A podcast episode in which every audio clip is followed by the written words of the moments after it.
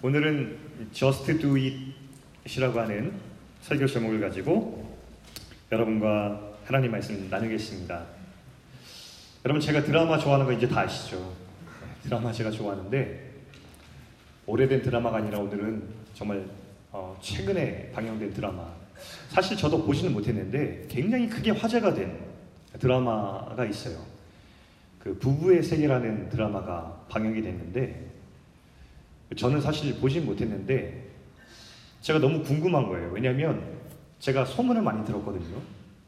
저게 왜 주목을 받았냐면 저 드라마가 우리 한국에 보면 지상파 드라마가 있고 비지상파 드라마가 있어요. 지상파라고 하는 것은 MBC, KBS, SBS 메이저 방송사에서 드라마를 하는 거고 그 나머지 중편이나 케이블에서 하는 방송사들을 비지상파라 불러요.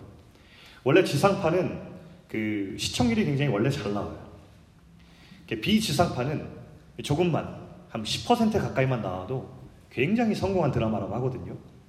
그런데 저 부부의 세계는 마지막 회가 반영될 무렵에 무려 시청률이 30%가 넘었어요. 역대 비지상파 드라마 중에서 시청률 1위를 이유와 큰 격차를 벌리면서 1등을 했습니다. 여러분 이게 시대마다 베스트셀러가 있거나 아니면 정말 성공한 영화나 드라마가 있다면 한 볼만한 필요가 있는 것 같아요.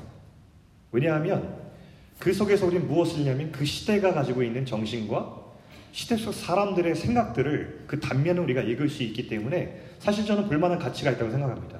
제가 좀 연구를 해봤어요.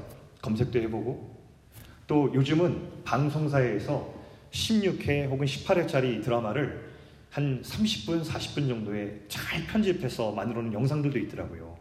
근데 너무 잘 만들었어요. 그러니까 그것만 보아도 인물, 등장인물들이나 관계들을 잘 이해하도록 만들어 놨습니다. 제가 이걸 보았더니만 이 정말 부부의 세계더라고요. 처음에 이렇게 드라마가 시작합니다. 모든 것이 완벽했다. 이 나레이션으로 시작해요.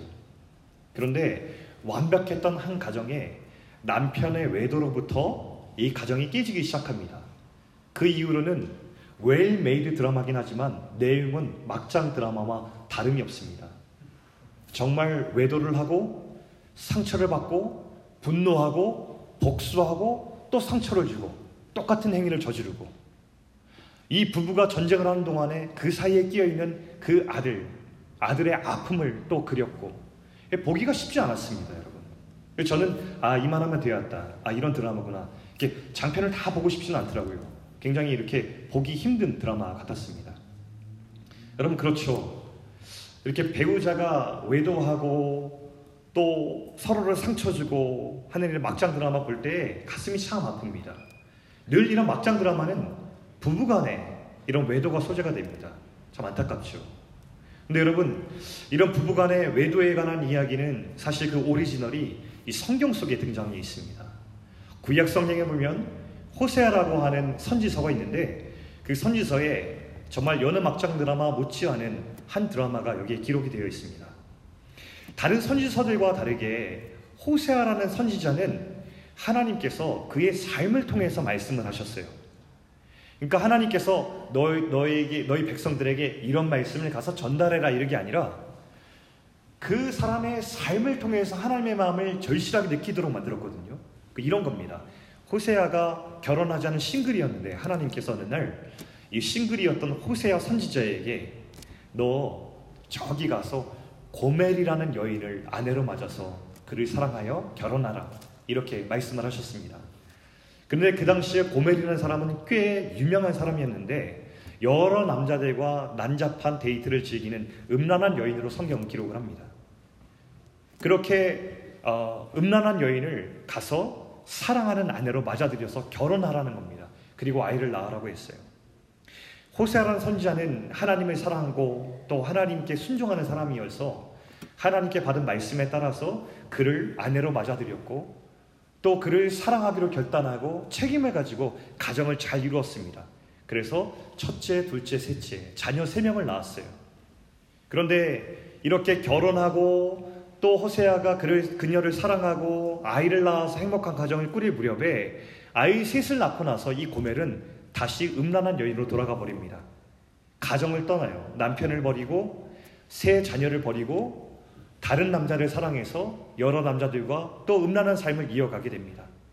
여러분 얼마나 아팠겠어요 호세아가. 여러분 막장 드라마 보면은 여기도 보면은 이 김희애가 주연한 그 캐릭터를 보면은 엄청난 분노와 상처를 받습니다. 여러분 그거 아세요? 사람이 받을 수 있는 스트레스 중에서 심적인 고통 중에서 가장 큰 스트레스와 아픔과 고통과 상처가 배우자의 외도랍니다. 여러분 외상후 스트레스 장애라는 말 들어보셨어요? 외상후 스트레스 장애. 네. 그러니까 큰 외적인 어떤 막 사고를 당하거나 큰 큰 어떤 어 막 이렇게 그 교통사고나 상처를 받은 다음에 그 다음에 찾아오는 어 심리적인 고통을 말하는 건데 그런 것과 맞먹는 심적인 고통이 찾아온다는 거예요. 배우자의 외도가 얼마나 가슴이 찢어졌겠습니까?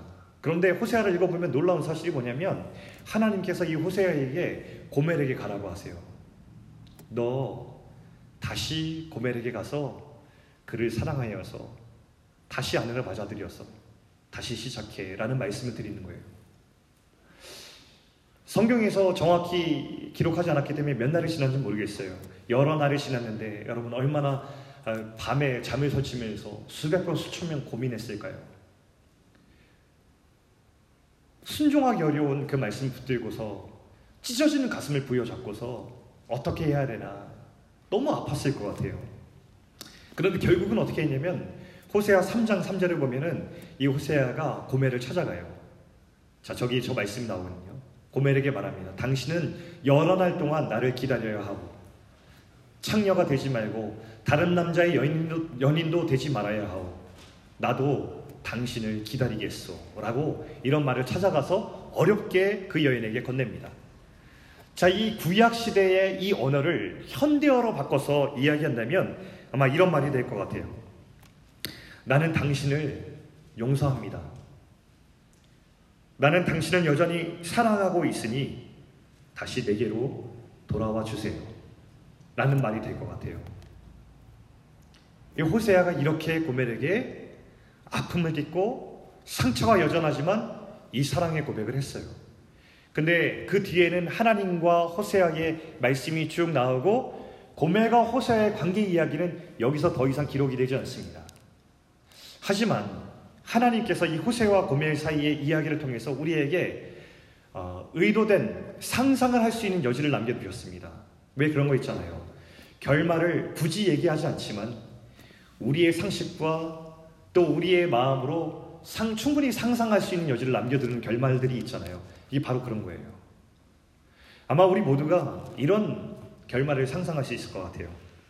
제가 한번 마지막 결말을 이렇게 적어봤습니다. 고멜은 자신의 외도를 뉘우치고 변함없이 자신을 사랑하는 남편과 사랑하는 자녀들에게 돌아가 다시 사랑받는 아내와 엄마로 살아가게 되었습니다. 이게 우리 모두가 상상할 수 있는 상식적인 결론인 것 같습니다. 그리고 하나님께서 이런 상상을 우리에게 의도를 하셨어요. 굉장히 인격적인 관계죠. 그런데 이런 결말 어때요? 여러분 잘 들어보세요. 고멜은 자신의 외도에도 변함없는 남편의 사랑을 보고 안도했습니다. 이 사람의 사랑은 한결같구나. 그래서 이후 고멜은 여러 사랑과 외도하면서도 변치 않을 남편의 사랑 때문에 늘 평안하게 살았습니다. 정말 막장이죠, 그죠? 이런 결말은. 이해되지 않는 결말이에요, 사실은 이게. 굉장히 비인격적이에요. 한마디로. 여러분, 그런데 때때로 이런 비인격적인 관계가 우리가 신앙하면서 일어날 수 있다는 거예요. 자, 하나님의 변함없는 사랑의 증거인 십자가를 사람들이 만나면 우리 가운데 일어나는 당연하고 자연스러운 변화가 있습니다. 그것은 하나님의 그 극진하신 사랑, 변하지 않는, 포기하지 않는 신실한 사랑을 만난 사람들은 하나님께로 그 마음을 열고 주님을 향해서 자기 인생을 걸고 살아가요. 내 참 주인이신 하나님 아버지께 돌아가서 그의 영원하신 사랑을 바라보며 사는 것이 십자가 사랑을 만난 사람들의 결국입니다. 이게 저와 여러분이 걸어야 될 길이죠. 근데 많은 사람들이 하나님의 사랑에 주목하는 경향이 있습니다. 영원하고 변치 않는 사랑, 어떤 경우에도 나를 향해서 신실하신 그 사랑을 막 노래해요. 그런데 우리의 문제는 우리가 신실한 사랑을 노래하고 그 사랑이 너무 위대한 건 알겠는데 거기 머물러 있는 사람들이 많다는 것입니다. 그 사랑이 너무 당연한 거예요. 그 사랑을 노래하긴 참 쉬운데 그 사랑에 반응한 나의 삶이 없다는 것이 참 문제입니다. 여러분, 하나님의 무궁하신 그 사랑을 막 강조하는 것이 굉장히 위대한 사랑 이야기 같고 인격적인 것 같지만 그러나 그 위대한 사랑이 앞에서 사랑 이야기 앞에서 절대 움직이지 않고 하나님은 당연히 나를 늘 사랑하셔야 되라고 그렇게 믿고 나의 삶은 주님께 드리지 않는 신앙이야말로 굉장히 비인격적이라는 것을 우리는 깨달아야 돼요. 마치 제가 아까 말한 호세와 고멜의 비상식적인 결말처럼 말이죠. 하나님은 인격적인 분이세요. 그게 무슨 말이냐면 하나님이 넘어진 나를 다리 이렇게 세워주시고 변함없이 사랑을 하시잖아요. 근데 하나님은 사랑하기로 프로그래밍 된 그런 존재가 아니에요. 기계적인 사랑이 아니에요. 하나님이 우리를 한번 일으켜 주실 때 정말 변함없이 사랑으로 우리를 다시 세워 주세요. 그분의 사랑은 절대 변하지 않아요. 우리가 무엇을 하든 간에 변치 않는 거 맞아요. 그런데 우리를 다시 한번 이렇게 세워 주실 때마다, 우리를 돌이키실 때마다 그분은 아파요. 그게 인격적인 하나님이란 거예요. 하나님은 상처 받으세요. 하나님께 분노라는 감정이 있으세요. 하나님은 진노하셔서 악에 대해서 죄에 대해서 심판하실 수 있는 분이에요. 그런데 하나님은 분노가 없으시고 사랑만 있으셔서 우리를 향하여서 무슨 짓을 해도 괜찮아. 그래도 너를 사랑해라고 얘기하시는 분이 아니라 가슴 아픈 마음과 심정을 가지심에도 불구하고 우리를 향한 사랑이 가장 깊으시기 때문에 결국 우리를 사랑하시기로 결단하시는 분이라는 거예요. 그게 바로 인격적인 하나님이라. 호세아가 고멜을 찾아가는 그 걸음 속에서 얼마나 고통스러웠을까요? 그러니까 하나님이 왜 이 명령을 내리셨냐면 호세아라는 선지자에게 이스라엘 백성을 향한 저와 여러분을 향한 하나님의 마음이 어떤 것인지를 경험하기 위해서 주님의 마음을 잠시 보여준 거예요. 호세아가 그 마음을 받아봤더니 너무 아픈 거예요. 이 선지자가 하나님 마음을 조금 깨달았어요. 하나님 이렇게 아픈 거였군요. 하나님, 내 백성이 나를 떠난다는 것이 그 하나님의 마음이 이런 것이겠군요. 라고 깨닫게 된 것입니다. 하나님은요, 가슴 아프고 상처투성이가 되시지만 그럼에도 포기할 수 없기 때문에 다시 사랑하시는 것이지 다른 어떤 감정을 절대자기 때문에 느끼지 못해서 우리를 변함없이 사랑하시는 것이 아닙니다. 우리 아까 찬양 불렀을 때 여러분 보시잖아요. 저게 우리 우리의 고백이에요. 아까 처음에 찬양 마지막 찬양 부를 때 한국어 찬양 부를 때 이런 고백이 나오면 처음에 내가 연약합니다. 넘어집니다. 나약합니다. 근데도 하나님의 사랑은 변함이 없습니다. 여기까지 고백이 끝나지 않잖아요. 후렴에서 바로 나오는 고백이 뭐예요? 그래서 내가 주님께 믿음을 드립니다. 그래서 내가 주님께 유일하신 사랑 앞에 내 삶을 드립니다. 라고 고백하잖아요. 이게 하나님의 사랑을 만난 사람의 당연한 결말이 되는 거예요. 오늘 에베소서 본문이 바로 그거를 말합니다. 복음은 항상 우리에게 이렇게 말하고 끝나잖아요. 죽음의 절망 가운데 있는 우리들을 하나님께서 다시 살리셨다. 복음은 여기서 끝나잖아요. 하나님께서는 절망 가운데 있는 우리를 살리셔서 사랑받는 당신의 자녀답게 살도록 부르신다. 죽음에서 살리실 뿐 아니라 우리의 인생을 변화시키시는 분이 우리 하나님이십니다. 이게 복음이 우리 가운데 하는 일이에요. 자, 오늘 본문을 한번 들여다보자고요. 이 말이 참말인지. 자, 8절, 9절, 10절 말씀 볼 때에 여기에서 반복해서 들려지는 동사가 있는데 주목해서 한번 읽어보겠습니다. 우리 같이 한번 읽어볼까요? 자, 시작. 너희가 전에는 어둠이더니 이제는 주 안에서 빛이라. 빛의 자녀들처럼 행하라. 빛의 열매는 모든 착함과 의로움과 진실함에 있느니라. 주를 기쁘시게 할 것이 무엇인가 시험하여 보라. 아멘. 자, 너희가 전에는 어둠이더니 이제는 주 안에서 빛이라. 이것이 복음이 우리 가운데 행하신 일이에요. 아까 말했던 절망에서 죽음으로 절망 가운데 죽음에서 있던 우리를 살리셨다. 이것이 복음이 우리에게 한 일. 그러나 여기서 끝나지 않는다는 거예요. 만약에 복음이 그게 전부라면 저 5장 8절부터 10절은 저렇게 쓰여지지 않았겠죠. 너희가 전에는 어둠이더니 이젠 주 안에서 빛이라 할렐루야 이렇게 복음이 선언하고 끝났을 것입니다. 근데 복음은 거기서 끝나지 않아요. 복음엔 후렴이 있어요. 다시 살아난 우리들을 초청하고 도전하고 부르시는 거예요. 그게 바로 뭐냐? 그 복음에 합당한 삶을 살고 행동하라는 것입니다. 오늘 이 본문 말씀을 보면은 말씀 다시 한번 띄워줘 보겠어요? 제가 동사에 대해서 이렇게 하얗게 이렇게 표시를 했습니다. 후렴에 보면 빛의 잔들처럼 행하라. 행동하라는 거예요. 열매, 열매는 뭡니까? 열매는 행동과 삶의 내용으로 맺히는 거예요. 열매는 명사지만 사실은 저 안에 동사적 성격이 굉장히 강합니다. 그리고 또 뭐라 그래요? 주를 기쁘시게 할 것. 기쁘시게 할 것들. 내 행동에 관한 말씀을 에베소서 8장부터 8, 8절부터 10절까지 말씀에 쭉 기록을 하고 있습니다. 여러분, 복음은 그저 감격 속에 우리를 머물게 두지 않아요. 그 감격에 취해 있는 우리들을 부르세요. 하나님의 사랑받는 자녀답게, 자녀답게 행동할 수 있도록 우리를 새롭게 부르셔서 그렇게 살게 하세요. 성경 하나님께서 우리를 그렇게 격려하시는 거죠. 오늘 빛에 대한 말씀이 나오는데 이런 거예요. 자, 넌 이제 빛이 되었어. 너 참 아름답고 눈부시다. 이게 아니라요. 너 이제 아름답고 눈부신 빛이 되었다. 이제 너의 아름답고 눈부신 그 빛으로 저 어둠을 밝히렴. 이게 주님께서 다시 살리셔서 우리를 향해서 말씀하시는 것이에요. 그래서 복음에는 늘 행위가 중요해져요.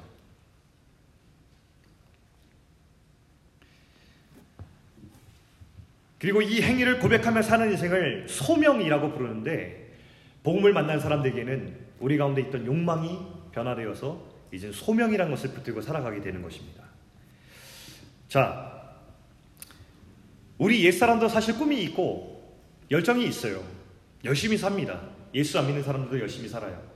아, 더 확장하고 높아지고 어, 더 유명세를 얻고 이 땅 가운데서 더 많은 쾌락과 더 편안한 삶을 살기 위해서 열심히 삽니다. 여러분 보통 아니에요. 옆도 돌아볼 새도 없이 정말 그 길을 열심히 걸어가거든요. 나를 위한 꿈이죠.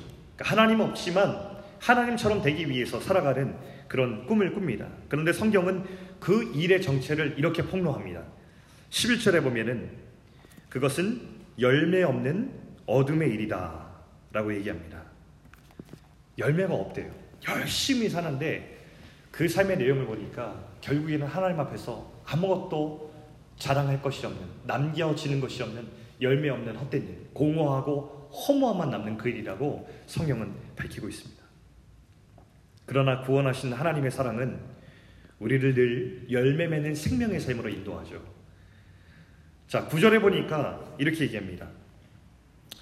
빛의 열매는 모든 착함과 의로움과 진실함에 있느니라 라고 얘기해요. 이게 우리 삶을 얘기하는 거예요.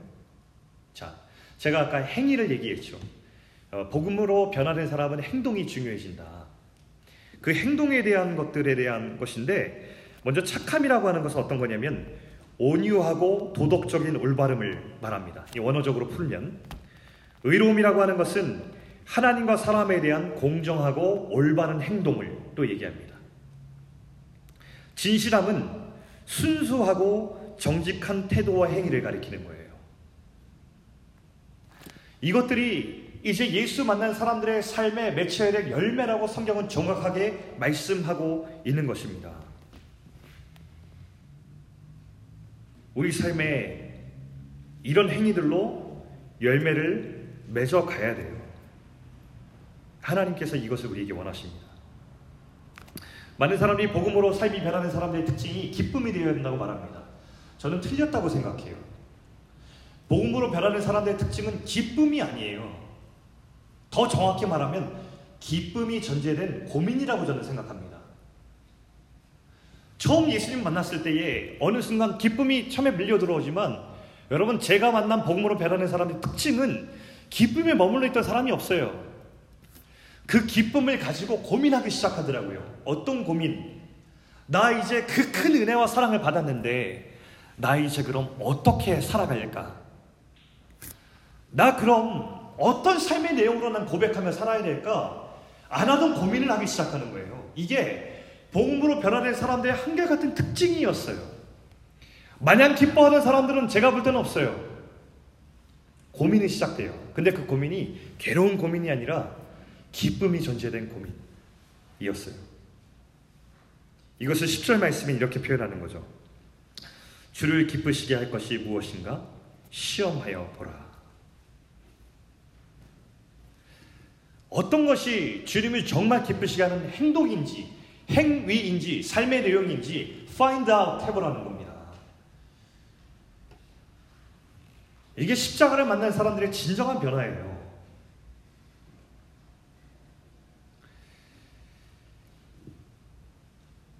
여러분, 보통 이렇게 얘기해요. 행동을 강조하고 신앙생활에 있어서 행동, 삶의 내용, 행위를 강조하다 보면 어, 목사님, 하나님 우리의 행위에 상관없이 사랑하시는 분 아닌가요? 우리의 행동이 신앙에 있어서 정말 중요한가요? 율법 아닌가요? 이런 얘기를 합니다. 자, 여러분 잘 들으세요. 구원을 받기 위한 조건으로서의 행위는 아무런 의미가 없어요.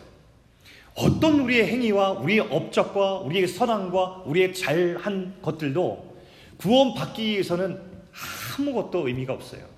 그런 것들로 우리는 구원받을 수 없어요. 그런데 구원받은 자의 삶의 고백에 있어서는 행위가 너무 중요해요. 신약 성경에 있어서는 우리에게 두 가지를 얘기합니다. 우리가 하나님 앞에 구원받기 위해서 사랑받기 위해서 우리가 해야 될 것은 아무것도 없다. 하나님의 사랑은 무조건적이다. 그런데요, 그 하나님의 무조건적인 사랑을 받아서 다시 하나님의 자녀된 사람들에게 성경은 도전합니다. 이제 하나님의 자녀답게 살라. 행동하라. 당신이 가진 믿음을 세상 가운데 행위로 증명하라. 이렇게 말씀합니다. 이 두 가지를 혼동하면 안 돼요. 행위는 우리에게 중요합니다. 성경을 보세요. 행동의 중요성을 얼마나 많이 강조하는지 몰라요. 우리의 삶의 내용을 변화시킬 것을 얼마나 많이 도전하는지 몰라요. 구원의 조건이 아니라 구원받는 자의 삶의 고백으로서 너무너무 성경은 행위를 중요하다고 강조합니다. 그래서 오늘 우리는 굳이 이 죄악된 세상 가운데서 성경 따라서 착함과 의로움과 진실함을 선택해서 그 삶을 걸어가는 것입니다. 여러분 요즘 누가 그렇게 살려고 합니까? 복음을 경험한 이들은 도덕적이고 선한 삶을 살려고 해요. 여러분 때로 이렇게 메시지가 증거될 때 있어요. 도덕적이고 선한 삶이 그렇게 중요한 게 아니라고. 우린 다 죄인이라고. 맞죠? 죄인인 건 맞는데 그렇다고 도덕적이고 선한 삶이 중요하지 않은 게 아니에요. 중요해요. 특별히 그리스도인들에게는 엄청나게 중요한 거예요. 우리에게 도덕적인 선한 삶이 중요한 이유는 구원받고 하나님께 사랑받기 위해서가 아니라 이미 받은 사랑에 대한 고백이기 때문에 그래요. 왜 우리가 굳이 어려운 길을 돌아서 가는지 아세요? 굳이 정직하려고? 하나님께 받은 사랑이 있기 때문에 그래요. 내가 돌아가고 손해보더라도 내가 다른 사람들에게 경쟁에 뒤처지더라도 조금 덜 갖게 되더라도 굳이 정직하고 더 선한 길을 걸어가려고 하는 그 일은 뭐냐면 이 선한을 통해서 하나님께 사랑받고 구원받기 위해서가 아니라 내게 있는 이미 구원받은 생명의 씨앗이 내 영혼 가운데 있고 이 생명의 씨앗을 가지고 장차 하나님께 가져갈 열매를 맺기 위해서 기꺼이 그 길을 걸어가는 거예요. 남들이 가지 않는 그 길을.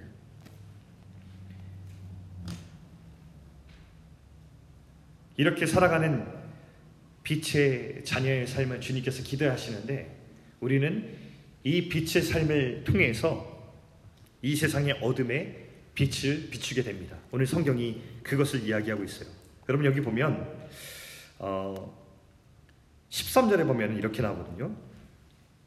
그러나 책망을 받는 모든 것은 빛으로 말미암아 드러나나니 드러나는 것마다 빛이니라. 말씀이 되게 어려워요. 이 말씀이 무슨 뜻일까? 저도 여러 번역본을 보기도 하고 또 해석도 보기도 하고 했는데 여기 안에 있는 원어적 의미는 이거더라고요.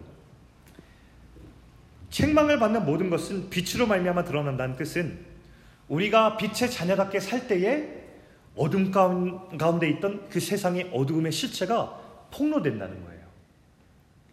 그런데 이 하나님께서 그 어둠을 폭로하시는 의도는 뭐냐면 그 더러움을 세상 가운데 드러내서 수치를 주기 위해서가 아니라 십자가의 빛을 비춰서 그 어둠을 폭로하시는 이유는 그 어둠도 빛이 되기 위해서라고 이렇게 얘기합니다. 이게 아까 읽은 이 13절의 정확한 해석이에요.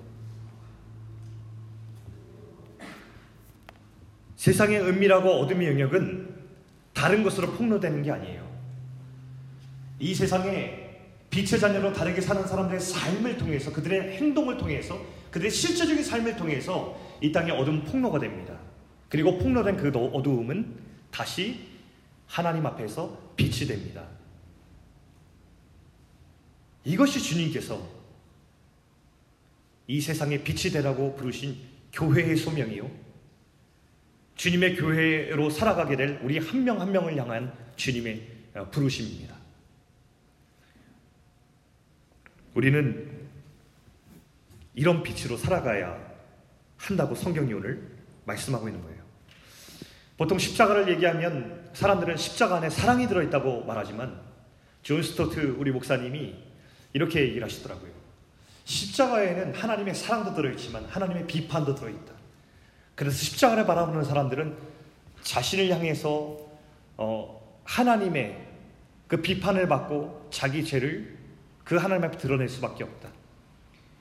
근데 하나님의 비판은 그 비판마저도 사랑이다. 왜냐하면 그 상처가 하나님 앞에 드러날 때에만 주님의 빛 가운데 드러나 치유받을 수 있기 때문이다. 이렇게 얘기를 했어요. 여러분, 복음으로 세상을 변형시키길 원하시는 하나님의 꿈을 이어받은 사람들이 바로 우리들입니다. 정말 우리가 복음을 받아들였고 하나님의 한량 없고 무한하신 사랑이 우리 가운데 있어서 그 주님의 죽으심과 부활로 생명의 씨앗이 우리 안에 있다면 우리는 누구나 주님의 빛으로 세상을 비추고 살아갈 그렇게 행동할 거룩한 부르심이 소명이 우리 가운데 있습니다. 제가 우연하게 보게 된 영상이 하나 있는데 영상을 보다가 어느 한 부분이 너무 어, 제 마음 가운데 하나님의 말씀으로 이렇게 들렸습니다. 청년들과 나누고 싶어서 제가 준비했는데 제가 이제 클립을 잘라서 한 2분 20초 정도 한번 여러분과 보고 싶어요. 한번 영상이 준비되었으면 잠깐 영상 보고 나서 설교 이어가길 원합니다.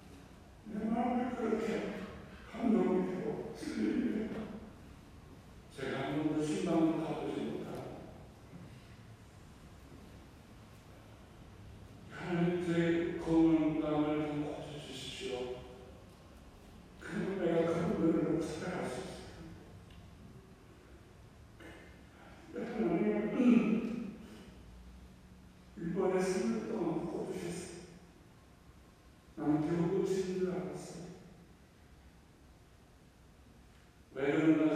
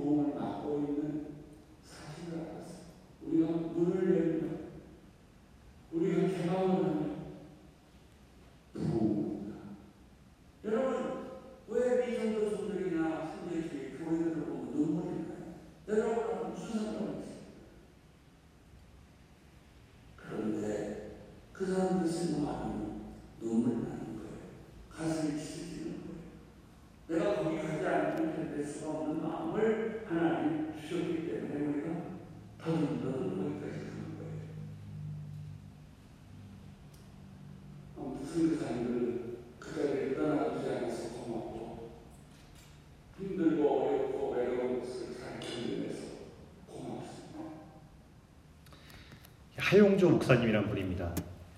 한국에 가면 온누리 교회가 있는데 온누리 교회를 개척하셔서 담임하셨던 목사님인데 어, 10년 전에 돌아가셨어요.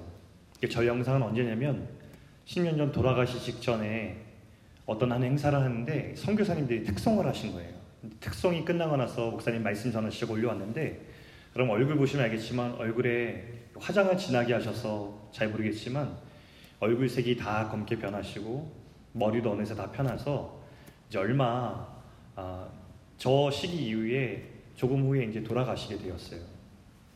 저에게 어떤 울림이 있었냐면 저 선교사님, 아, 저 목사님께서 이제 너무 아프셔가지고 목회를 계속 하실 수 없으니까 일본에 가셔서 요양하시고 치료를 받으셨는데 이 목사님이 일본에 가셔서 치료받는 동안에 3년 동안에 거기서 뭘 하셨냐면 일본에 치료받으러 아까 가셨다 그랬잖아요. 근데 치료받는데 거기 일본이 보인 거예요, 또. 러브 소나타라고 하는 일본을 향한 전도 집회를 기획해서 한국에서 한류 열풍을 휩쓴 탤런트들 또 배우들 인기 있는 사람들 다 데리고 가서 그곳에서 일본 사람 대상으로 전도하고 말씀 전하고 저 아프신데 인생의 말년에 내가 힘이 없어서 육체적인 힘이 다 돼서 말할 힘도 없는데 마지막에 올라가서 흘린 눈물이 무엇을 위한 눈물이었냐면 우리 선교사님들을 보면서 흘린 눈물이었어요. 저 자리 떠나지 않으시고 절반 가운데서 버티고 선교하시는 선교사님들 보시니까 내가 설교를 못할 정도로 눈물이 흐른다는 거죠. 저런 어른이 계신다는 것이 한국교회의 선배 목회자분들 중에서 저런 목회를 하셨다는 것 굉장히 큰 도전이 됩니다. 그리고 그 하목사님의 선교 그 눈물의 이유가 되셨던 우리 그 선교사님들 저는 그런 분들이 이 문명에 빛을 비추는 분들이 아닌가 싶습니다. 세상적인 시각으로는요 빛을 비추는 사람들은 우리가 유명해지고 크게 성공해서 많은 사람들이 알아볼 수 있는 사람이 되었을 때 우리는 빛을 비출 수 있다고 생각하지만 그럼 세상에 빛을 비추는 사람들은 그렇게 존재해 오지 않았습니다. 기독교 역사 속에서 유명하고 성공하고 그리고 많은 사람이 알아볼 사람들이 그런 기독교 역사 속에서 영향력을 가장 크게 비추었느냐? 절대로 그렇지 않습니다, 여러분. 정말 무명의 사람들, 보이지 않는 곳에 있었던 사람들, 우리가 잘 알지 못하는 사람들 통하여서 하나님의 빛이 곳곳에 비추었어요. 우리는 그곳에서 어둠을 밝히는 이 빛의 소명을 담당하는 사람들의 고백을 발견하게 됩니다. 그런 사람이 많이 있어요. 지금 우리 중심의 눈으로 우리 현재에 국한된 우리의 시선으로 보면 우리는 지금 가장 많은 사람들에게 유명한 밝게 빛나는 사람들만 보일 것입니다. 근데 우리는 그런 시선으로 현재에 국한된 자기 중심적인 시각을 가진 사람들에게서 무엇이 진짜 열매 맺는 삶인지 어떤 사람이 진짜 빛을 비추는 사람인지 우리는 몰라요. 근데 지금도 곳곳에 내 믿음으로 작은 고백을 드리며 행동하는 믿음을 가진 사람들이 있어요. 어느 한 구석을 비추는 사람들이 있다는 것이죠. 누가 보든 안 보든 그 내게 주어진 한 구석을 주님의 빛으로 비추며 사는 사람이 있어요. 알아주지도 않지만 선하게 착함과 진실함과 의로움으로 살려고 하는 그런 사람들. 아무도 몰라줘도 되니까 주님 앞에 내가 그 열매를 맺는 심정으로 살아가는 사람들이 있다니까요, 여러분. 대학 시절 저는 이제 진로에 대한 고민이 많았어요. 제가 대학교 3학년 1학기가 되었을 때 제가 다시 이제 복학을 하게 되었을 때 저는 영문학을 전공하는 사람이었거든요. 근데 이제 제가 다른 단과대학에 가서 다른 전공을 해서 제가 정말 멋져 보이는 어떤 직업을 해보고자 그 대학원 시험에 응시하려고 어 정말 세상적으로 알아봐주고 어, 페이도 높고 정말 인생 성공할 했다라고 이렇게 알아볼 만한 그런 직업을 선택하기 위해서 제가 그 길을 걷기 위한 준비를 다 마쳤을 때가 있었습니다. 근데 제가 마음이 너무 불편한 거예요. 그런 생각을 정말 안 해봤는데 스스로 자격 없다 생각했고 또 그 길이 매력적이지 않아서 내려놓으려고 했던 이 목사라는 이 길이 자꾸 마음에 막 이렇게 생기는데 부인하고 싶은 겁니다. 한 6개월 동안 신음하듯 신음했던 시간이 있었어요. 진로를 위해서. 목사로 살고 싶은 마음, 목사로 살고 싶지 않은 이 두 마음 때문에 오랜 시간 갈등을 했는데 사실 그때 당시에 목사로 살고 싶지 않은 마음이 훨씬 더 컸어요. 지금도 우리 청년들 70명 정도 있지만 이 중에서 목사 되고 싶은 사람 손 들어 그러면 아무도 들지 않잖아요. 예. 예. 다른 직업들은 많은데 이 목사는 없어요. 저는 한 명쯤은 나오면 좋겠다. 사과드리겠습니다. 표정들이 별로 안 좋아지는 것 같은데 예. 그렇게 싫어요? 네. 저희 아버지가 목사였습니다. 시골 교회 목사였고 평생 젊을 때부터 농촌과 어촌 목회에 헌신해서 제가 태어나고 나서 저 이래봬도 제가 어디서 태어났을 것 같아요. 서울, 잠실, 거기 그 요즘 그 있잖아요. 그 롯데타워 있는 데 있잖아요. 그 옆에. 거기서 태어났는데 제 아버지가 농촌 목회를 하신다고 태어난 지 제가 몇 개월 되지 않아 가지고 정말 시골로 갔어요. 그때부터 이제 시골의 life가 이제 시작됩니다. 그 사람들은 저보고 제가 이제 시골 살았다면 아이 목사님 유학 하신 줄 알았어요. 혹은 뭐 서울 출신인 줄, 강남에서 사신 줄 알았어요. 이러는데 시골에서만 살았습니다. 그래서 저는 늘 학교 갈 때 중학교든 고등학교든 버스를 1시간 기다려서 그 다음에 50분 타고 가야지 학교가 나왔어요. 그렇게 이제 아버지가 시골 목회를 하셨는데 아버지가 어떤 분이셨냐면 있는 그대로 사시는 분이었어요. 그래갖고 머리도 염색을 안 하셔서 머리가 늘 하얘졌어요. 그리고 여러분 그때 고무신 신는 사람들 거의 없었거든요. 저희 아버지는 하얀 고무신 신고 다니셨어요. 보통 목사님들 보면 제가 보면은 이게 다른 교회 초청도 받아서 가시잖아요. 설교도 하시고 가서 이제 집회도 다니시고 그러는데 저희 아버지는 제 기억으로 거의 집회를 나가 보신 기억이 없어요. 그냥 그 시골의 교회에서 그냥 강단 지키며 늘 목회가 밖에 못 오셨던 그런 분이셨어요. 철없던 그때 제가 이렇게 아버지 모습 보면서 얼마나 무능하게 보였는지 몰라요. 아, 좀 이렇게 좀 이렇게 고무신 말고 좀 구두도 신으시고 염색도 좀 하시고 좀 세련되시면 좋겠고 좀 말씀도 잘 준비하셔서 다른 교회 이제 집회도 다니시고 하면 참 좋겠는데 그때 참 이렇게 부족한 저에게는 이 아버지가 그렇게 매력적으로 보이지 않았던 것 같아요. 촌스러운 아버지다 이렇게 보였던 것 같고 또 목사로서도 그냥 시골 교회를 목회하시는 그냥 무능한 아버지로 보였어요. 그런데 이제 저희 아버지가 제가 대학교 3학년 1학기 진로 고민할 때 2학기 시작 전 여름방학 때 돌아가셨거든요.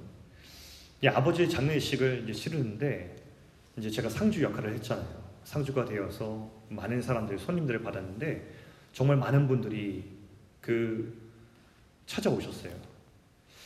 찾아오시는데 제가 모르는 분들이 참 많았거든요. 근데 그분들이 와서 너무 슬피 울며 아버지 죽음을 아쉬워하면서 이제 기도하시고 나서 저에게 찾아와서 저에게 인사하시면서 내가 누구인지 소개하고 아버지와 어떤 일이 있었는지 그 사연을 저에게 들려주기 시작하는 거예요. 정말 많은 분들이 그 앞에 장례 기간 동안에 찾아오시고 저에게 그 이야기를 들려주시는데 어, 제가 이 생각 들었어요. 보이지 않는 그 아버지가 삶에 살면서 맺은 열매, 제가 참 촌스럽고 무능하다고 생각한 시골교회 목사에 불과했던 그 아버지가 살아간 그 마지막 순간에 너무나 많은 사람들이 저에게 와서 아버지와 있었던 그 사연들을 저에게 이야기해 주기 시작했어요. 하나, 둘, 그렇게 들면서 장례를 치르는데 마지막 하간 예배를 드리잖아요. 하간 예배라는 것은 관을 마지막 땅 속에 이렇게 내려놓고 마지막 예배를 드리는 거예요. 그 하간 예배를 드릴 때에 저희 복잡한 마음이 정리되면서 저는 그때 하나님 앞에서 평생 예, 목사로 살아갈 것을 저는 결단하게 돼요. 그 이후부터 지금까지 한 번도 목사 외에 다른 길을 생각해 본 적도 없고 흔들린 적도 없고 이 길을 걷고 있는 것 같은데 그것은 바로 아버지의 장례식 때 아버지의 삶의 이면에 맺혀진 열매들을 제가 듣고서 아, 이 삶 진실에게 걸어갈 만하다 이런 생각을 했던 것 같아요. 그때 아버지께서 마지막으로 남기신 편지글 중에서 제게 남기신 어떤 글귀 하나가 저에게 이렇게 다가왔어요. 뭐라고 아버지가 적으셨냐면 편지에 아들아 보이지 않는 것을 주목하지 말고 보이지 않는 가치를 보고 살아라. 이 편지글 중에서 저에게 유언처럼 남긴 것이라 제가 이렇게 그렇게 맨날 살지 못하지만 살려고 노력하려거든요. 가슴에 늘 담고서. 여러분 이런 것 같아요. 우리 삶이라는 게. 아마 젊은이들에게 매력적으로 들리는 것은 선한 영향력을 발휘할 수 있도록 주님 앞에서 성공하고 주님 앞에 축복받아서 영향력 있는 존재가 되어서 이 세상 가운데 족적을 남겨라 라고 하면 여러분 가슴이 더 뜨거울지 모르겠어요. 하나님의 부르심은 각각이에요. 어떤 사람은 그렇게 사용되는 사람도 있을 거예요. 그러나 어떤 사람은 하나님께서 그의 삶에 정말 보이지 않는 것에 사람들은 잘 모르지만 그 인생 가운데 맺어가시는 빛의 열매가 정말 너무나 넉넉히 맺혀지는 그런 삶이 분명히 있을 거예요. 근데 우리 모두가 추구해야 될 것은 뭐냐면 그것이 보여지든 보여지지 않든 간에 이 빛의 열매를 맺어가는 삶이야말로 복음을 만난 사람들이 마땅히 걸어갈 그 길이라는 거예요. 사랑하는 청년 여러분, 저 여러분이 복음을 살고 행하는 자가 되기를 축복합니다. 이 예배당 안에서 복음에 감격만 하지 말고 노래에만 감격에만 머물지 않고 나가서 살고 행동하는 just do it 하는 그런 청년들이 될 수 있기를 축복합니다. 제가 목사를 예로 들었지만 목사는 목사의 할 일이 있다고 생각합니다. 그러나 하나님께서 우리 모두를 부르셨을 때 우리 각자의 삶 속에서 부르신 삶에 기대하시는 행동들과 소명들이 분명히 있을 거예요. 그리고 주님은 우리에게 그 복음을 살기를 원하십니다. 우리에게 이렇게 말하실 거예요. 사랑한다 아들아. 사랑하다 내 딸아. 내가 너를 변함없이 사랑한다. 넌 나의 사랑받는 자녀다. 그러므로 네 안에 담긴 생명의 씨앗과 내가 너에게 비추인 그 빛으로 저 세상에 나가서 어둠을 밝혀라. 잃어버린 자를 구원해라. 복음을 증거해라. 착함과 의로움과 진실함을 행동해라. 라고 우리에게 말씀하실 것입니다. 이제 우리가 구원의 고백을 좀 살고 행동할 때가 아닌가 싶습니다. 저는 우리 베이직에게도 좀 도전하고 싶습니다. 행동하는 믿음이 청년에 대해 참 중요합니다. 물론 예수 만나고 복음의 감격 가운데 머물고 변화되는 것 참 중요한데 변화된 자들 가운데 삶이 없으면 행동이 없으면 그 믿음이 삶의 행위로 고백되지 않으면 우리 믿음은 정체될 수밖에 없어요. 공동체와 교회도 마찬가지입니다.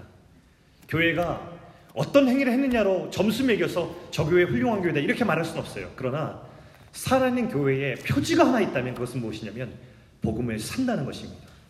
고민한다는 것입니다. 우리 받은 복음, 우리 받은 사랑, 우리 받은 은혜, 우리 받은 생명을 어떻게 세상 속에 나가서 개토화되지 않고 교회의 담장을 넘어서 고백하며 살까? 공동체적인 고민과 행동이 있다는 것입니다. 우리 가운데 그런 치열한 고민이 있었으면 좋겠습니다. 우리가 그런 삶에 대한 고민과 결단이 있었으면 좋겠습니다. 우리 그렇게 한번 해볼까? 그렇게 살아볼까? 그렇게 한번 행동해볼까? 우리 복음을 그렇게 믿음으로 증명해볼까? 라고 하는 그런 도전들이 우리 가운데 충만하고 살아낼 수 있는 치열한 고민들이 우리 가운데 있으면 좋겠어요. 그래서 그 행위들이 우리의 교회의 담장을 넘어 세상 속으로 흘러들어가는 놀라운 축복이 있기를 주님의 이름으로 축원합니다.